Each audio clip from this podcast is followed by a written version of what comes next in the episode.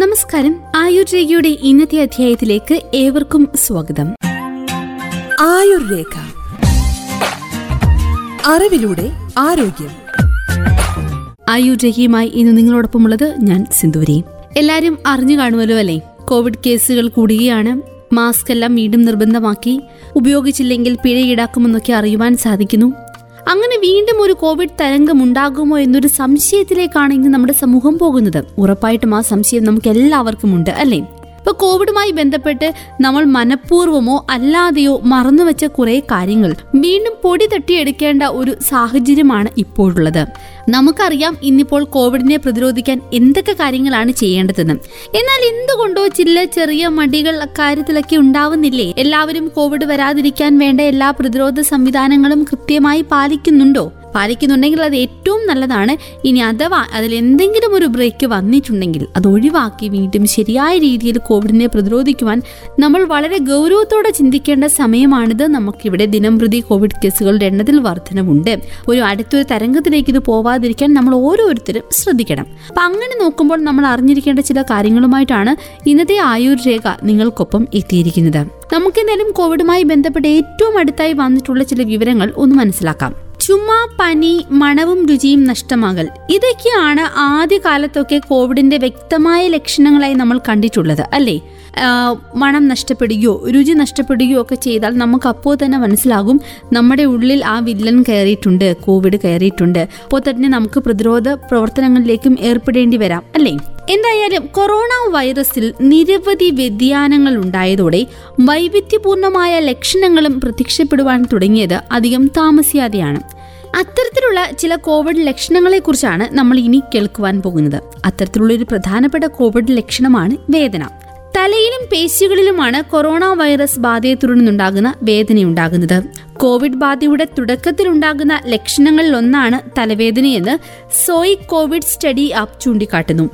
3 മുതൽ 5 ദിവസം വരെ ഈ തലവേദന ഒരുപക്ഷെ നീണ്ടു നിന്നേക്കാം. തലവേദനയുടെ കാഠിന്യം ഓരോരുത്തരിലും വ്യത്യാസപ്പെടുവാനും സാധ്യതയുണ്ട്. തലയിൽ കുത്തുന്നത് പോലെയോ അമർത്തുന്നത് പോലെയോ ഒക്കെ ഇത് അനുഭവവേദ്യമാകാം. തലയുടെ ഇരുവശത്തും ഈ തലവേദന അനുഭവപ്പെടുന്നുണ്ടെന്നും ഡോക്ടർമാർ പറയുന്നു. ദീർഘകാല കോവിഡ് ലക്ഷണമായും ചിലപ്പോൾ തലവേദന മാറാറുണ്ടെന്ന് പകർച്ചവ്യാധി വിദഗ്ധർ ചൂണ്ടിക്കാട്ടുന്നുണ്ട്. കോവിഡിന്റെ ലക്ഷണമായിട്ട് കണ്ടുവരുന്ന തലവേദനയെക്കുറിച്ചാണ് നമ്മൾ പറഞ്ഞു വന്നത്. എനിക്ക് തോന്നുന്നു തലവേദന എന്ന് പറയുന്നത് കോവിഡിന്റെ പ്രശ്നമായിട്ട് വരുമ്പോൾ മാത്രമല്ല, പലപ്പോഴും നമുക്ക് വലിയൊരു തലവേദനയാവാറുണ്ട് അല്ലേ. ഓരോ തലവേദനയും നമുക്കൊരു തലവേദനയാണ്. കാരണം ഇതൊരു തലവേദനയായല്ലോ എന്നൊക്കെ നമ്മൾ ഇടയ്ക്ക് പറയാറില്ലേ, അത് തന്നെ സൂചിപ്പിക്കുന്നത് ആ അസുഖത്തിന്റെ ഒരു ബുദ്ധിമുട്ടിനെ കുറിച്ച് തന്നെയാണ്. അത്രയേറെ ബുദ്ധിമുട്ടുള്ള ഒന്നാണ് തലയുടെ വേദനയെന്ന് നമുക്ക് എല്ലാവർക്കും അറിയാം. ഈ കോവിഡുമായി ബന്ധപ്പെട്ട് മാത്രമല്ല കേട്ടോ തലവേദന ഉണ്ടാവുന്നത്. ഈ ഒരു അവസരത്തിൽ നമ്മൾ അതുകൂടി ഒന്ന് മനസ്സിലാക്കിയിരിക്കണം. ഇന്ന് പല ആളുകൾക്കും പല കാരണങ്ങൾ കൊണ്ടും അനുഭവിക്കുന്ന ഒരു വേദനയായിട്ട് തലവേദന മാറിയിട്ടുണ്ട്. തലവേദന തന്നെ പല തരത്തിലുണ്ട്. അതുകൊണ്ട് തന്നെ വ്യത്യസ്ത കാരണങ്ങൾ കൊണ്ടുണ്ടാകുന്ന തലവേദനയെക്കുറിച്ച് നമ്മൾ മനസ്സിലാക്കിയിരിക്കേണ്ടതും അനിവാര്യമാണ്. നമ്മുടെ ചുറ്റും ആരും ഉണ്ടാവില്ല ജീവിതത്തിൽ ഒരിക്കൽ പോലും തലവേദന എടുക്കാത്തവർ. തലവേദന ശരിക്കും നമ്മളെ വല്ലാണ്ട് ബുദ്ധിമുട്ടിക്കും. ജലദോഷം മുതൽ ഗൗരവമേറിയ ക്യാൻസറിന്റെ വരെ ലക്ഷണങ്ങളുമായി ബന്ധപ്പെട്ടാണ് തലവേദന ഉണ്ടാവുക. സാധാരണ തലവേദന മാറാനായി പലതരത്തിലുള്ള വീട്ടുവൈദ്യങ്ങളും വേദന സംഹാരികളുമെല്ലാം ലഭ്യമാണ്. കൂടാതെ ആരോഗ്യകരമായ ഭക്ഷണക്രമം, പതിവായുള്ള വ്യായാമം, ശരിയായ ഉറക്കം, ദിവസേന ആവശ്യത്തിനുള്ള വെള്ളം കുടിക്കുക, സമ്മർദ്ദം കുറയ്ക്കുക എന്നിവയും സാധാരണ നിലയിൽ തലവേദന കുറയുവാൻ നമ്മെ സഹായിക്കാറുണ്ട്. ആരോഗ്യ സംബന്ധമായ കാര്യങ്ങളെക്കുറിച്ച് പറഞ്ഞു വന്നപ്പോൾ നമ്മൾ ഏറ്റവും കൂടുതൽ ശ്രദ്ധ കൊടുത്തത് കോവിഡ് കേസുകളിലെ ആരോഗ്യ പ്രശ്നങ്ങളെ കുറിച്ചാണ് അല്ലെ. നമുക്കിവിടെ കോവിഡ് ലക്ഷണവുമായിട്ട് വരുന്ന തലവേദനയും സാധാരണ മറ്റു രോഗങ്ങൾക്കായി കടന്നു വരുന്ന തലവേദനകളുമുണ്ട്. അതിൽ തന്നെ ഓരോ തലവേദനയ്ക്കും കാണപ്പെടുന്ന ലക്ഷണങ്ങളെ കുറിച്ചുകൂടി നമ്മൾ മനസ്സിലാക്കിയിരിക്കണം. അപസ്മാരം, ആലസ്യം, പനി, ആശയക്കുഴപ്പം, ഓർമ്മക്കുറവ്, കാഴ്ചക്കുറവ്, ബലഹീനത അല്ലെങ്കിൽ മരവിപ്പ്, മന്ദഗതിയിലുള്ള സംസാരം, കൈകാലുകളുടെ വിചിത്രമായ ചലനങ്ങൾ എന്നിവയോടൊപ്പമുള്ള തലവേദനകൾ ഏതെങ്കിലും അടിസ്ഥാന ആരോഗ്യ പ്രശ്നത്തെയാണ് സൂചിപ്പിക്കുന്നത്. അതിന് വേഗത്തിൽ വൈദ്യസഹായം തേടേണ്ടത് അനിവാര്യമാണ്. ഇപ്പം നമുക്കറിയാം ടെൻഷൻ മൂലമുള്ള തലവേദന, മൈഗ്രെയിൻ തലവേദന, ക്ലസ്റ്റർ തലവേദന, സൈനസ് തലവേദന, ട്യൂമർ സംബന്ധമായ തലവേദന എന്നിങ്ങനെ നിരവധി പ്രശ്നങ്ങൾ നമുക്ക് ചുറ്റുമുണ്ട്. ഈ പ്രശ്നങ്ങളെ എല്ലാം പരിഹരിക്കുക എന്നുള്ളത് ഒരു വലിയ ടാസ്കുമാണ്. എന്നാൽ ഇവയെ ഓരോന്നിനെ കുറിച്ച് മനസ്സിലാക്കേണ്ടതും അനിവാര്യമാണെന്ന് നമ്മൾ തിരിച്ചറിയണം. നമുക്ക് തലവേദനയിൽ നിന്നും കോവിഡിലേക്ക് തിരികെ വരികയാണെങ്കിൽ നമ്മൾ ശ്രദ്ധിക്കേണ്ട മറ്റൊരു വേദനയാണ് പേശികളിൽ, പ്രത്യേകിച്ച് തോളുകളിലെയും കാലുകളിലെയും പേശികൾക്കുണ്ടാകുന്ന വേദന. ഇത് കോവിഡിന്റെ തുടക്കത്തിലെ ഒരു ലക്ഷണമാണ്. ലഘുവായ തോതിലോ ആത്യന്തികമായ ക്ഷീണത്തോടു കൂടിയോ ഒക്കെ ഈ പേശിവേദന പ്രത്യക്ഷപ്പെടാം. രോഗിയുടെ ദൈനംദിന പ്രവർത്തനങ്ങളെ ബാധിക്കുന്ന രീതിയിലും പേശിവേദന ഉണ്ടാകാവുന്നതാണ്. 2 മുതൽ 3 വരെയുള്ള ദിവസങ്ങളിൽ രോഗലക്ഷണം തുടരാം. തലവേദന പോലെ തന്നെ ദീർഘകാല കോവിഡ് ലക്ഷണമായും പേശിവേദന ചിലരിൽ മാറുന്നതും വിരളമല്ല.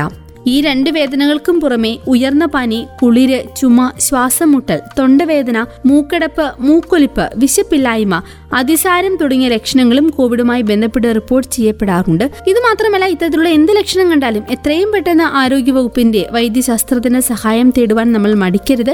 നമ്മളുടെ ആരോഗ്യമാണ് നമ്മളെ സംരക്ഷിക്കുന്ന ഏറ്റവും പ്രധാനപ്പെട്ട കാര്യം. ഇപ്പോൾ എന്തായാലും ഒമിക്രോണിന്റെ പുതിയ വകഭേദങ്ങൾ കോവിഡ് തരംഗങ്ങൾക്ക് കാരണമായേക്കാം എന്ന രീതിയിലുള്ള ചില വാർത്തകൾ കൂടി കടന്നു വരുന്നു. ആ വാർത്തയുടെയും കൂടി അടിസ്ഥാനത്തിലാണ് നമ്മൾ ഇതുമായി ബന്ധപ്പെട്ടുള്ള കാര്യങ്ങൾ മനസ്സിലാക്കേണ്ടത്. പൂർണ്ണമായും വാക്സിനേഷൻ എടുത്തവരെയും മുൻ അണുബാധകൾ മൂലം പ്രതിരോധശേഷി ആർജിച്ചവരെയും എല്ലാം ബാധിക്കാൻ ഒമിക്രോണിന്റെ പുതിയ വകഭേദങ്ങൾക്ക് സാധിക്കുമെന്നാണ് മുന്നറിയിപ്പ് വന്നിരിക്കുന്നത്.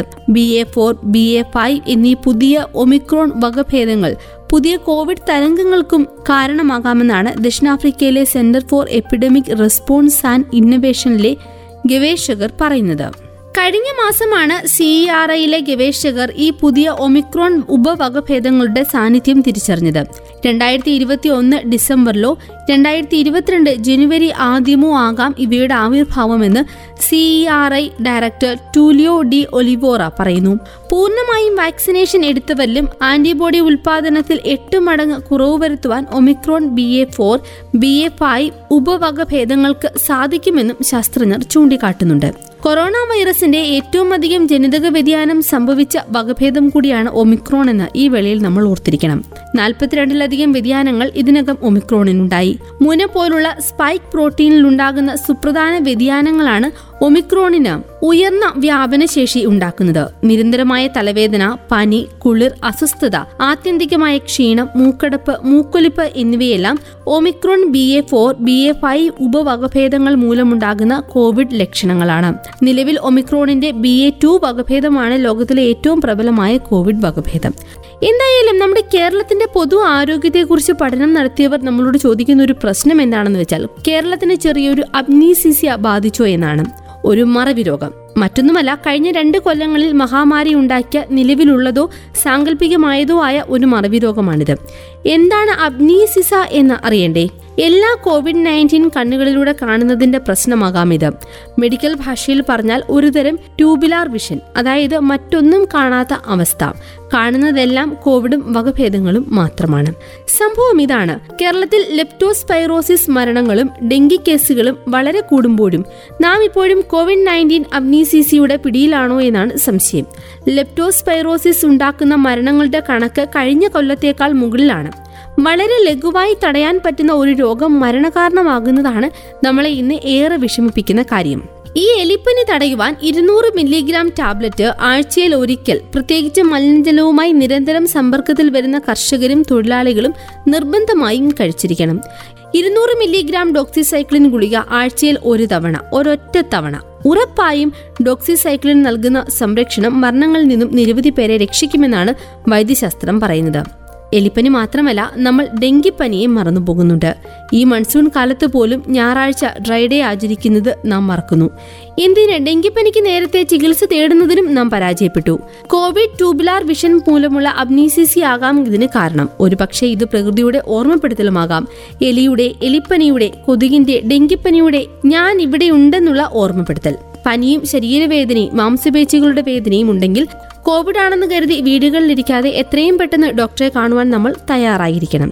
അതുകൊണ്ട് കോവിഡിനെ മാത്രമല്ല ഡെങ്കിപ്പനിയെയും എലിപ്പനിയെയും വൈറൽ പനിയെയും എല്ലാം ഭയക്കേണ്ട കാലഘട്ടം തന്നെയാണ് നമുക്കിവിടെയുള്ളത്. അപ്പം അതിനോടുള്ള ഒരു ശ്രദ്ധ ജീവിതത്തിൽ എന്നും കൊണ്ടുവരുവാൻ നമ്മൾ ശ്രമിച്ചിരിക്കണം. എന്നാലും ഇന്നത്തെ ആയുർരേഖ ഇവിടെ പൂർണ്ണമാവുകയാണ്. കോവിഡിനെ തടയുവാൻ നമുക്ക് ഒരുമിച്ച് നിൽക്കാം. കോവിഡിനെ മാത്രമല്ല നമ്മുടെ ചുറ്റും പടർന്നുകൊണ്ടിരിക്കുന്ന മറ്റു രോഗങ്ങളെ നമുക്ക് തടയേണ്ടിയിരിക്കുന്നു. വീണ്ടും മറ്റൊരു ആരോഗ്യ വിഷയവുമായി അടുത്ത അധ്യായത്തിൽ ഒരുമിക്കാം. നിങ്ങളോടൊപ്പം ഉണ്ടായിരുന്നത് ഞാൻ സിന്ദൂരി. കേട്ടുകൊണ്ടേയിരിക്കും റേഡിയോ മംഗളം 91.2, നാടിനൊപ്പം നേരിനൊപ്പം.